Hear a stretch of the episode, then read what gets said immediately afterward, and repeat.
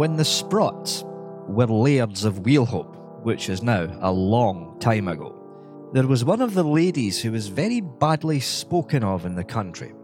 People did not just openly assert that Lady Wheelhope was a witch, but everyone had an aversion even at hearing her named, and when by chance she happened to be mentioned, old men would shake their heads and say, Ah, let us alone here. The less you meddle with her, the better.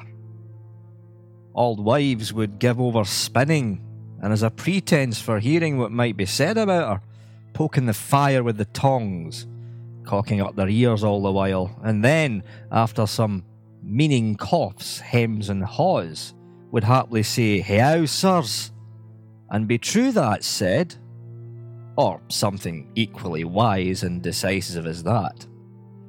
In short, Lady Wheelhope was accounted a very bad woman. She was an inexorable tyrant in her family, quarrelled with her servants, often cursing them, striking them, and turning them away, especially if they were religious, for these she could not endure, but suspected them of everything bad whenever she found out any of the servant men of the laird's establishment for religious characters. She soon gave them up to the military and got them shot. And several girls that were regular in their devotions she was supposed to have popped off with poison. She was certainly a wicked woman, else many good people were mistaken in her character, and the poor persecuted Covenanters were obliged to unite in their prayers against her. As for the Laird, he was a stump, a big, dun faced, pluffy body that cared neither for good nor evil, and did not well know the one from the other. He laughed at his lady's tantrums and barleyhoods, and the greater the rage that she got into, the laird thought it the better sport. One day, when two servant maids came running to him in great agitation and told him that his lady had felled one of their companions, the laird laughed heartily at them and said he did not doubt it. Why, sir, how can you laugh? They said. The poor girl is killed. Very likely, very likely, said the laird. Well, it will teach her to take care who she angers again. And, sir, your lady will be hanged. Yes, very likely. Well, it will learn her how to strike so rashly again, will it not, Jessie? But when this same Jessie died suddenly one morning, the laird was greatly confounded, and seemed dimly to comprehend that there had been unfair play going. There was little doubt that she was taken off by poison, but whether the lady did it through jealousy or not was never divulged. But it greatly bamboozled and astonished the poor laird, for his nerves failed him, and his whole frame became paralytic. He seems to have been exactly in the same state of mind with a collie that I once had.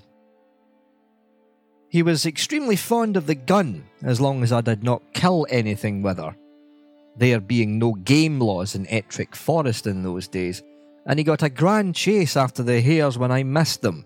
But there was one day that I chanced for a marvel to shoot one dead, a few paces before his nose. I'll never forget the astonishment that the poor beast manifested. He stared one while at the gun, and another while at the dead hare, and seemed to be drawing the conclusion that if the case stood thus, there was no creature sure of its life. Finally, he took his tail between his legs and ran away home, and would never face a gun all his life again. So it was precisely with Laird Sprot of Wheelhope. Along as his lady's wrath produced only noise and splutter among the servants, he thought it fine sport. But when he saw what he believed, the dreadful effects of it, he became like a barrel organ out of tune, and could only discourse one note, which he did to every one he met. I wish he mauna ha gotten something she's been war of. This note he repeated early and late, night and day, sleeping and waking, alone and in company, from the moment that Jessie died till she was buried, and on going into the churchyard as chief mourner, he whispered it to her relations by the way. When they came to the grave, he took his stand at the head, nor would he give place to the girl's father, but there he stood, like a huge post, as though he neither saw nor heard. And when he had lowered her late comely head into the grave and dropped the cord, he slowly lifted his hat with one hand, wiped his dim eyes with the back of the other, and said in a deep, tremulous tone, Poor lassie, I wish she didna get something she's been the war of.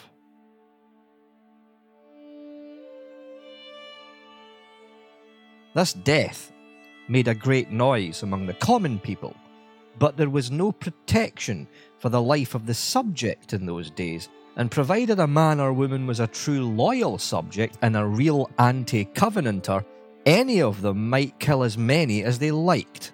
There was no one to take cognizance of the circumstances relating to the death of poor Jessie.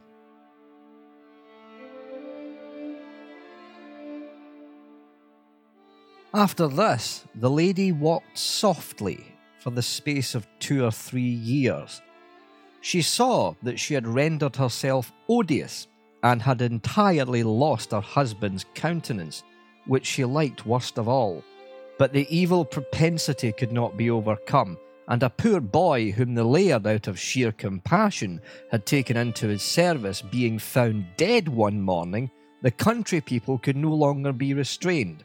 So they went in a body to the sheriff and insisted on an investigation.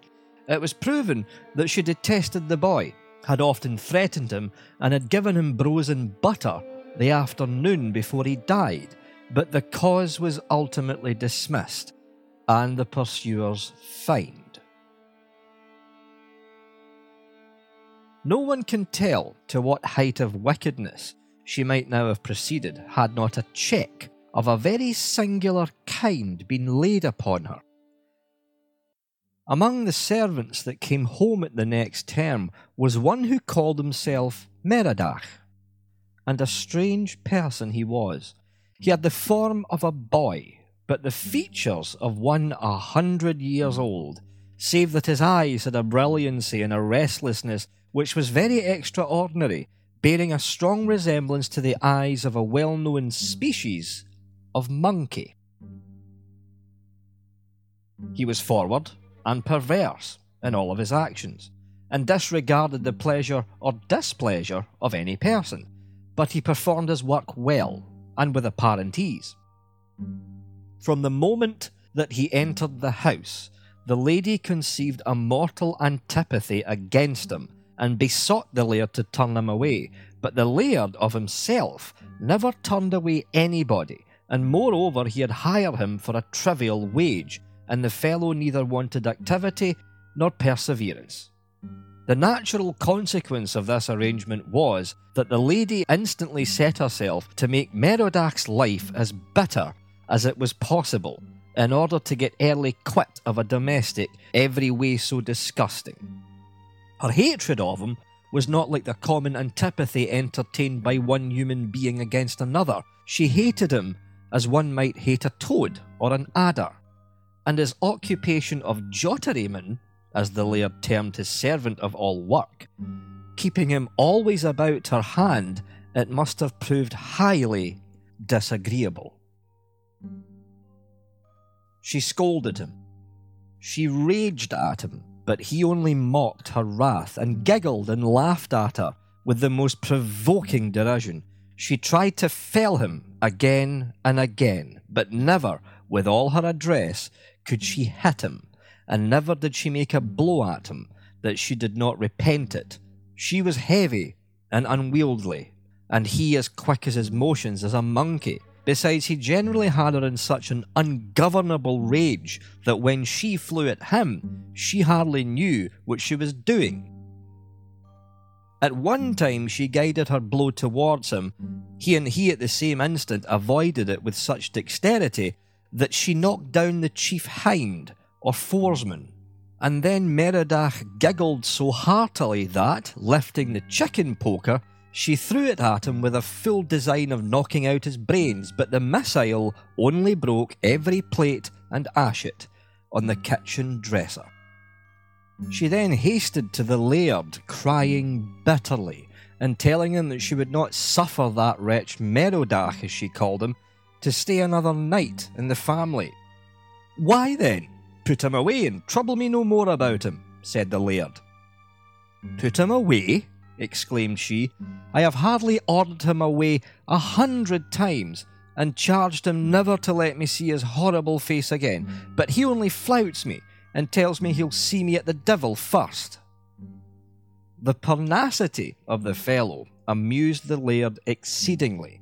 His dim eyes turned upwards into his head with delight, and then looked two ways at once, turned round his back, and laughed till the tears ran down his cheeks. But he could only articulate, You're fitted now. The lady's agony of rage still increasing from this derision, she flew on the laird, and said he was not worthy the name of a man if he did not turn away that pestilence after the way he had abused her. Why, Shushy, my dear, what has he done to you? What done to me? Has he not caused me to knock down John Thompson, and I do not know if he'll ever come to life again? Have you felled your favourite John Thompson? said the laird, laughing more heartily than before. You might have done a worse deed than that, but what evil has John done? And has he not broke every plate and dish on the whole dresser? Continued the lady, disregarding the laird's question. And for all this devastation, he only mocks at my displeasure, absolutely mocks me. And if you do not have him turned away and hanged or shot for his deeds, you are not worthy the name of a man. Oh, alack, what a devastation among the China metal, said the laird. And calling on Merodach, he said, Tell me, thou evil Merodach of Babylon, how thou darest knock down thy lady's favourite servant, John Thompson. Not I, your honour. It was my lady herself who got into such a furious rage at me that she mistook her man and felled Mr. Thompson, and the good man's skull is fractured. Well, that's very odd, said the laird, chuckling. I do not comprehend it, but then what the devil set you on smashing all my lady's Delft and Chinaware? That was a most infamous and provoking action. It, it was she herself, your honour. Sorry would have been here to broken one dish belonging to the house. I take all the house servants to witness that my lady smashed all the dishes with a poker and now lays the blame on me. The laird turned his dim and delighted eyes on his lady, who was now crying with vexation and rage, and seemed meditating another personal attack on the culprit, which he did not all appear to shun, but rather encourage.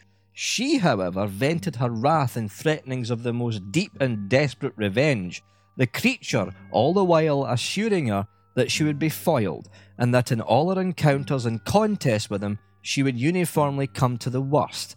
He was resolved to do his duty, and there, before his master, he defied her. The laird thought more than he considered it prudent to reveal, but he had little doubt that his wife would wreak that vengeance on his jotteryman which she avowed, and as little of her capability. He almost shuddered when he recollected the one who had taken something that she had been ware of. In a word, the Lady of Wheelhope's inveterate malignity against this one object was like the rod of Moses that swallowed up the rest of the serpents. All her wicked and evil propensities seemed to be superseded by it, if not utterly absorbed in its virtues. The rest of the family now lived in comparative peace and quietness, for early and late her malevolence was venting itself against the Jotteryman and him alone. It was a delirium of hatred and vengeance on which the whole bent and bias of her inclination was set.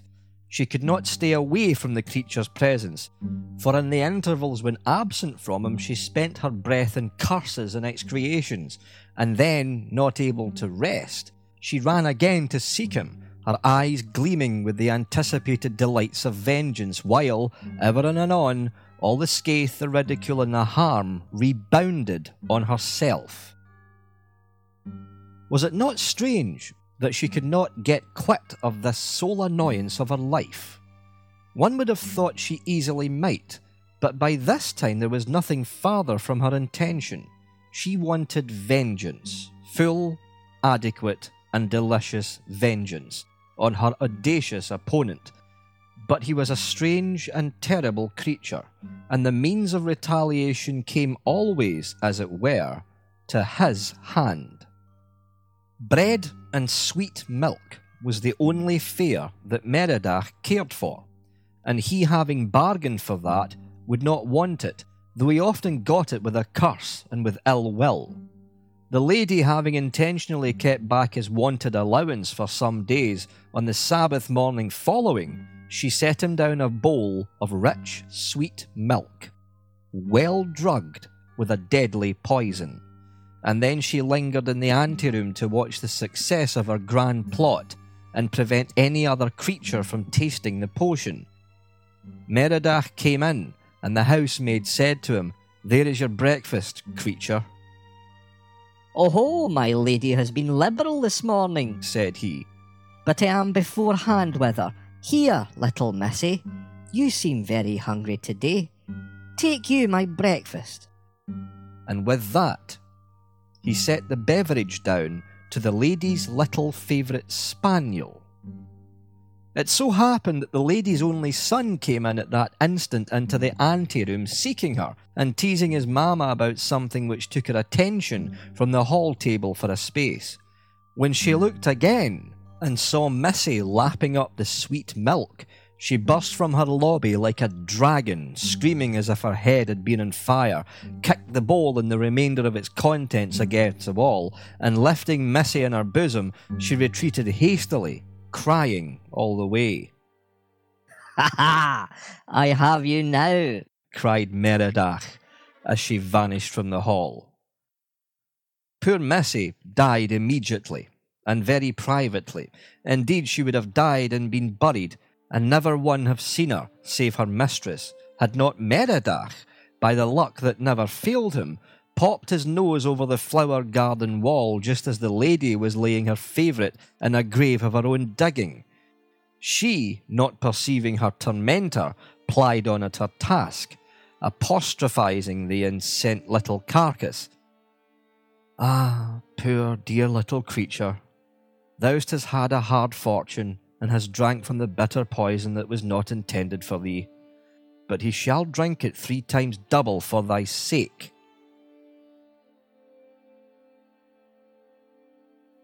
Is that little Missy? said the eldritch voice of the Jotteryman, close at the lady's ear. She uttered a loud scream and sunk down on the bank. Alas for poor little Missy, continued the creature in a tone of mockery. My heart is sorry for Missy. What has befallen her? Whose breakfast cup did she drink? Hence with thee, thou fiend, cried the lady. What right hast thou to intrude on thy mistress's privacy? Thy turn is coming yet, or may the nature of women change within me. It has changed already, said the creature, grinning with delight. I have thee now, I have thee now. And were it not shew my superiority over thee, which I do every hour, I should soon see thee strapped like a mad cat or a worrying brach. What wilt thou try next? I will cut thy throat, and if I die for it, will rejoice in the deed, a deed of charity to all that dwell on the face of the earth. Go about thy business. I have warned thee before, dame, and now I warn thee again that all thy mischief meditated against me will fall double on thine own head. I want none of your warning and none of your instructions, fiendish cur. Hence with your elvish face and take care of yourself.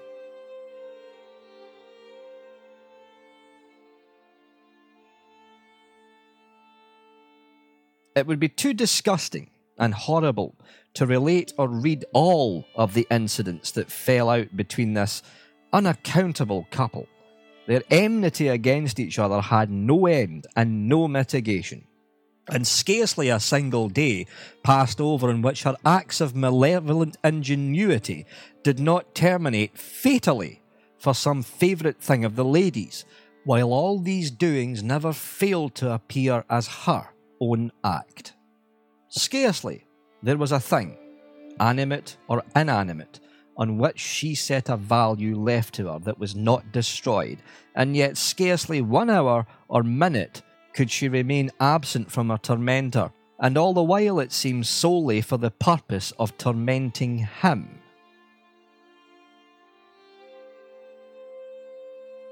But while all the rest of the establishment enjoyed peace and quietness from the fury of their tergiment dame, matters still grew worse and worse between the fascinated pair.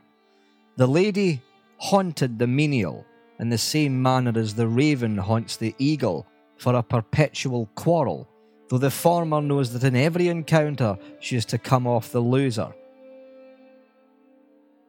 But now noises were heard on the stairs by night, and it was whispered among the menials that the lady had been seeking Merodach's bed by night on some horrible intent. Several of them would have sworn that they had seen her passing and repassing on the stair after midnight when all was quiet. But then it was likewise well known that Merodach slept with well fastened doors and a companion in another bed in the same room, whose bed too was nearest the door. Nobody cared much what became of the Jotteryman, for he was an unsociable and disagreeable person, but someone told him what they had seen and hinted a suspicion of the lady's intent. But the creature only bit his upper lip, wrinkled with his eyes, and said, She had better let it alone. She will be the first to rue that. Not long after this, to the horror of the family and the whole countryside, the laird's only son was found murdered in his bed one morning, under circumstances that manifested the most fiendish cruelty on the part of his destroyer.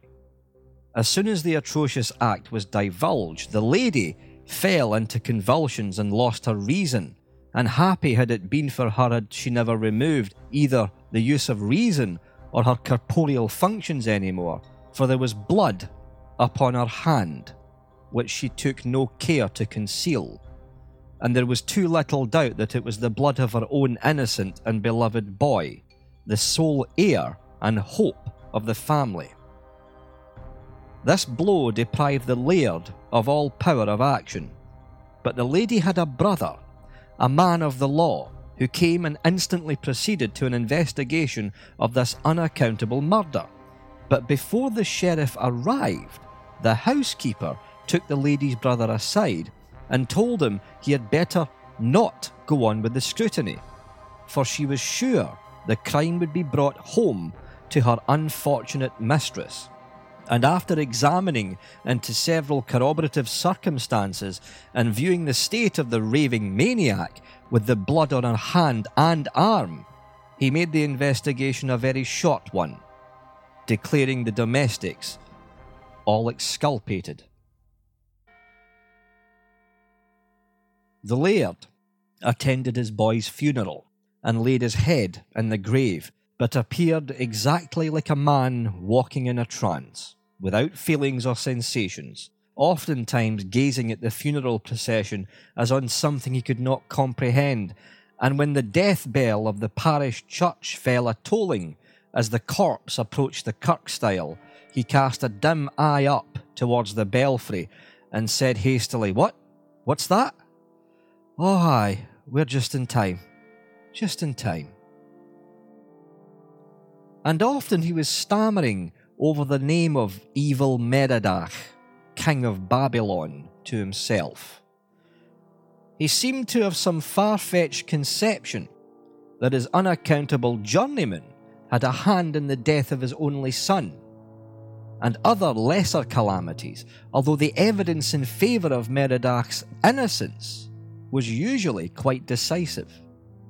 The grievous mistake of Lady Wheelhope, for every landward's laird's wife was then styled Lady, can only be accounted for by supposing her in a state of derangement, or rather under some evil influence over which she had no control. And to a person in such a state, the mistake was not so very unnatural. The mansion house of Wheelhope was old and irregular, the stair had four acute turns, all the same, and four landing places, all the same.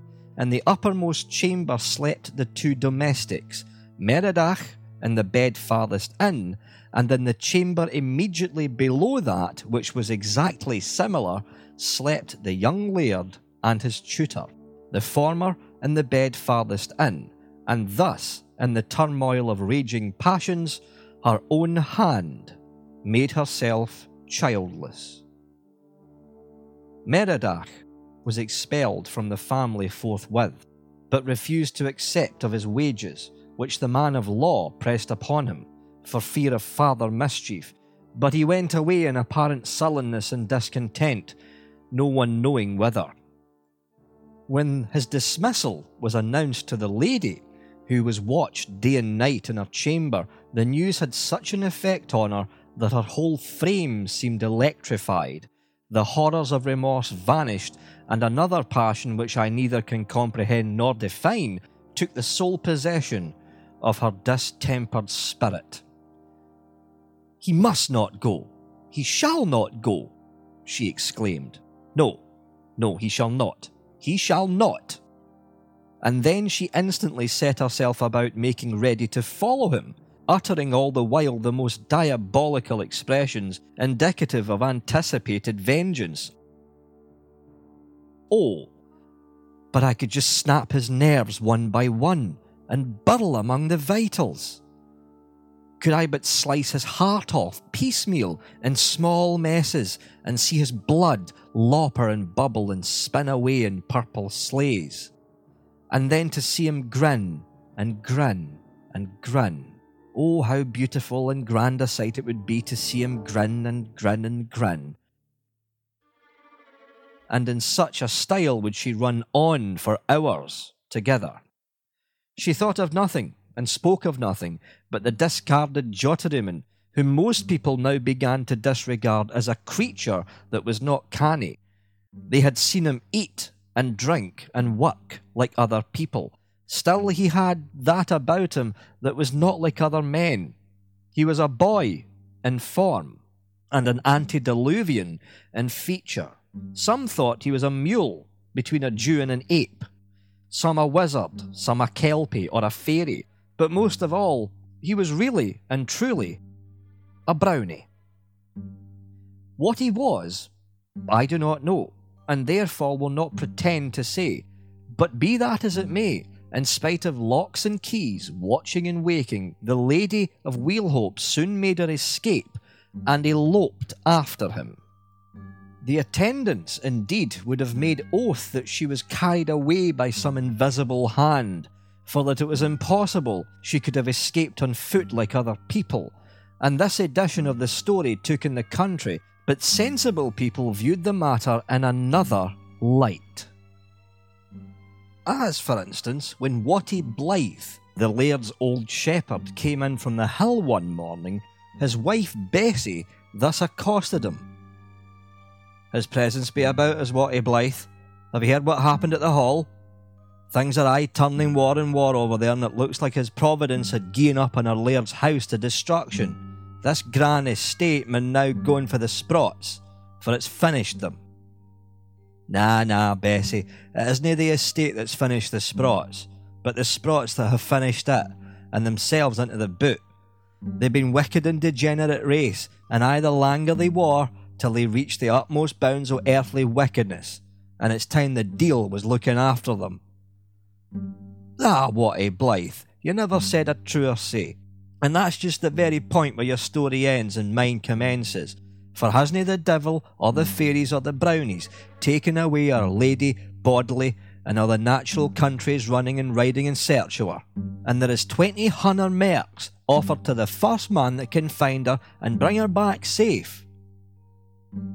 They hae taken her away, skin and bane, body and soul. Ah, what? But that's awesome. And where's it thought they've taken her to, Bessie? Oh, they've got some grass that Freya aren't hints afore. It's thought that they carried her after that Satan of a creature what rots a muckle way about the house. It's for him they're looking, for they ken well, and where they get the tane they will get the t'other. Is that the gate, Bessie?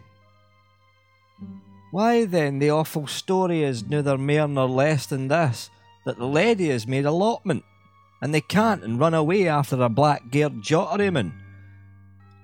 Weighs me for human frailty, but that's just the gate. When ance the deal gets in the point of his finger, he will soon have his hall hand. Aye, he wants but a hair to make a tether of ony day. I seen her in Brosonsey last, but even then I feared she was devoted to destruction. For she aye mockit at religion, Bessie, and that's no a good mark of a young lady, and she made a' servants her enemies. And you think these good men's prayers are ought to blow with the wind, and be nae mere regarded? Nah, Bessie, my woman, you take this mark baith around bairns and other folks.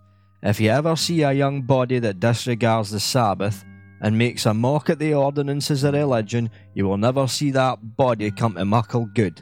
And a braw hand she has made her ain jibs and jeers at religion, and her mockeries of the poor persecuted hill folk, sunk down by degrees of the very dregs of sin and misery, run away after a scullion. Why, how can you say that? It was well kent that she hated him with a perfect and mortal hatred, and tried to make away with him mare's nor end. Ah, Bessie.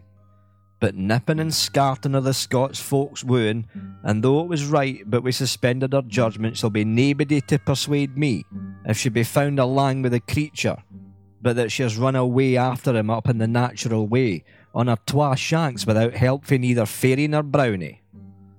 I'll never believe a thing o' any woman born, let be the lady wee up in years. God help you, Bessie, you dinna ken the stretch o' corrupt nature. The best o' us, when left to ourselves, are nae better than strayed sheep, that will never find their way back to their pastures. And of the things made of mortal flesh, a wicked woman is the worst. Ah, a day, we get the blame of everything that we little deserve, but why? Ye keep a gay and sharp look out among the cloughs and claves of our glen, or hope as you can't, for the lady kens them a gay wheel. And gin the twenty hunter merks would come our way, it might gang a war gate. Aye, weel I want Bessie, that's Nelly. And now, when you bring me a mind o' it, they'll forgive me I dinna hear up a creature up at the Brock Holes this morning, skirting, as if something were cutting its throat. It gears a' the hairs stand in the back of my head when I think it may be our lady, and the droits of a creature murdering her. I took it for a battle of wildcats, and wished they might put out the others' trapples. But when I think on it again, they were unlike anything I've heard afore. His presence be about us, Watty. Haste ye, put on your bonnet, take out your staff in your hand, and gang see what it is. Shame for me, adore gang, Bessie. Watty, trust in the Lord. Ah, we'll say I do. But ain's not to throw himself over the linn and trust in the Lord to keep him in a blanket, nor hang himself up in a rape and expect the Lord to come out and cut him down. And that's near muckle safer than the old stiff man to gang away with a wild remote place where there's a murdering another. But what's that I hear, Bessie?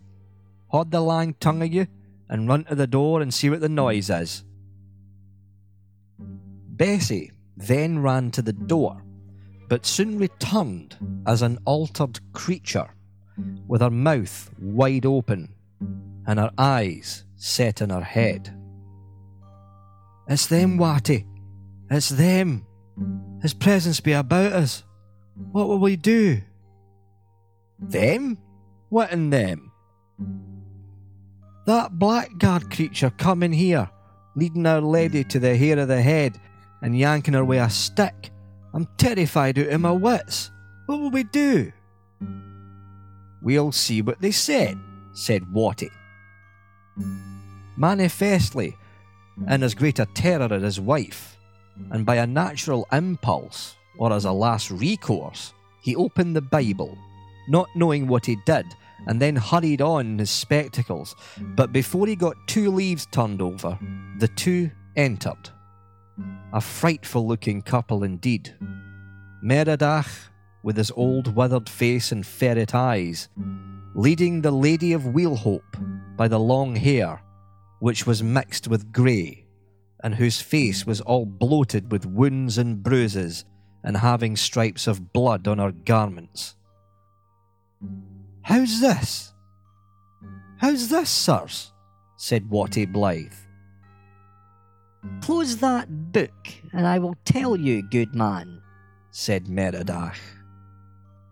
I can hear what you hate to say and bring open, sir, said Watty, turning over the leaves as if looking for some particular passage, but apparently not knowing what he was doing.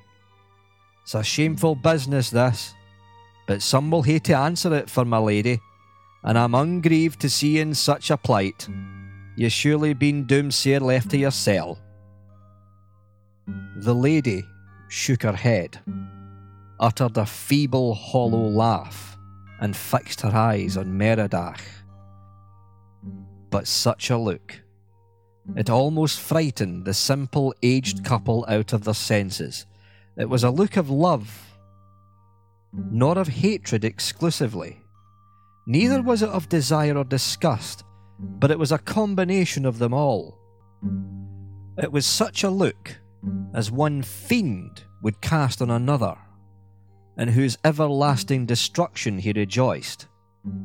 Watty was glad to take his eyes from such countenances and looked into the Bible, that firm foundation of all his hopes and all his joy. I request that you shut that book, sir, said the horrible creature. Or, if you do not, I will shut it for you with a vengeance. And with that he seized it and flung it against the wall. Bessie uttered a scream, and Watty was quite paralysed, and although he seemed disposed to run after his best friend, as he called it, the hellish looks of the brownie interposed and glued him to your seat. Hear what I have to say first, said the creature, and then pour your fill on that precious book of yours. One concern at a time is enough. I came to do you a service. Here, take this cursed wretched woman, whom you style your lady, and deliver her up to the lawful authorities to be restored to her husband and her place in society. She has come upon one that hates her, and never said one kind word to her in his life. And though I have beat her like a dog, she still clings to me and will not depart. So enchanted is she with the laudable purpose of cutting my own throat.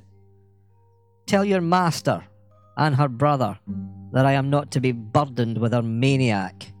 I have scourged, I have spurned and kicked her, afflicting her day and night, and yet from my side she will not depart. Take her, claim the full reward and your fortune is made. And so, farewell. The creature bowed and went away. But the moment his back was turned, the lady fell a screaming and struggling with one in agony, and in spite of all the old couple's exertions, she forced herself out of their hands and ran after the retreating Merodach.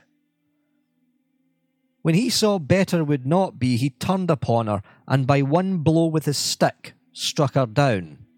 And not content with that, he continued to kick and baste her in such a manner as to all appearance would have killed twenty ordinary persons. The poor devoted dame could do nothing, but now and then utter a squeak like a half worried cat, and writhe and grovel on the sword till Watty and his wife came up and withheld her tormentor from further violence. He then bound her hands behind her with a long, strong cord and delivered her once more to the charge of the old couple, who contrived to hold her by that means and take her home. Watty had not the face to take her into the hall, but into one of the outhouses, where he brought her brother to receive her. The man of the law was manifestly vexed at her reappearance and scrupled not to testify his dissatisfaction, for when Watty told him how the wretch had abused his sister, and that, had it not been for Bessie's interference on his own, the lady would have been killed outright. Why, Walter, it's a great pity that he did not kill her outright, said he. What good can her life now do to her?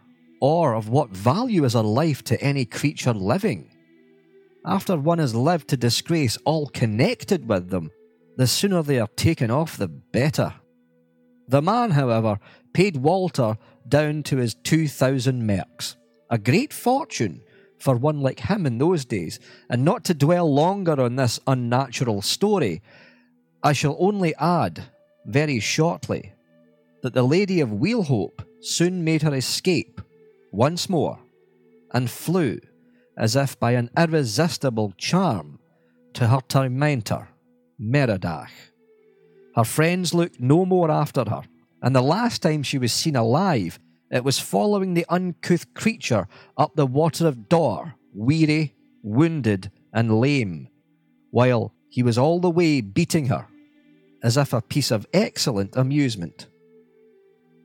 A few days after that, her body was found among some wild hags in a place called Crook Burn by a party of the persecuted Covenanters that were in hiding there, some of the very men whom she had exerted herself to destroy, and who had been driven, like David of old, to pray for a curse and earthly punishment upon her.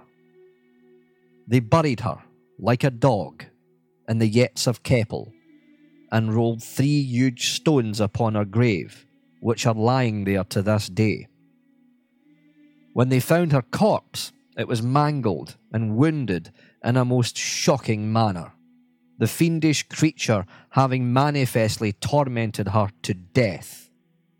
He was never more seen or heard of in this kingdom, though all that countryside was kept in terror by him for many years afterwards, and to this day they will tell you of the brownie of the black hags, which title he seems to have acquired after his disappearance.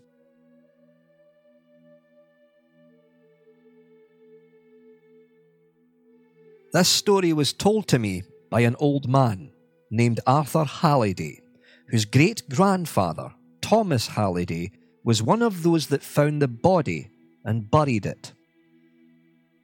It is many years since I heard it, but, however ridiculous it may appear, I remember it made a dreadful impression on my young mind. I never heard any story quite like it, save one of an old foxhound that pursued a fox through the Grampians for a fortnight, and when at last discovered by the Duke of Athol's people, neither of them could run. But the hound was still continuing to walk after the fox. And when the latter lay down, the other lay down beside him and looked at him steadily all the while, though unable to do him the least harm. The passion of inveterate malice seems to have influenced these two exactly alike. But upon the whole, I scarcely believe the tale can actually be true.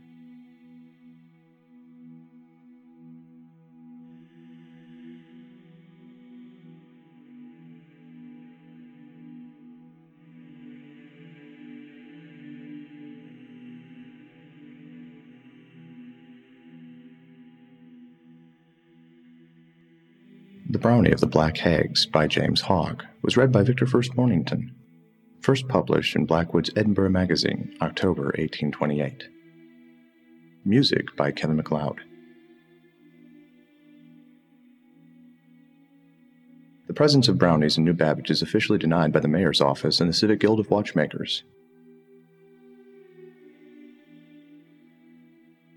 Tales from New Babbage is produced for Radio Riel by the citizens of the city state of New Babbage and is licensed under Creative Commons Attribution, Non Commercial, Share Alike, April 2011.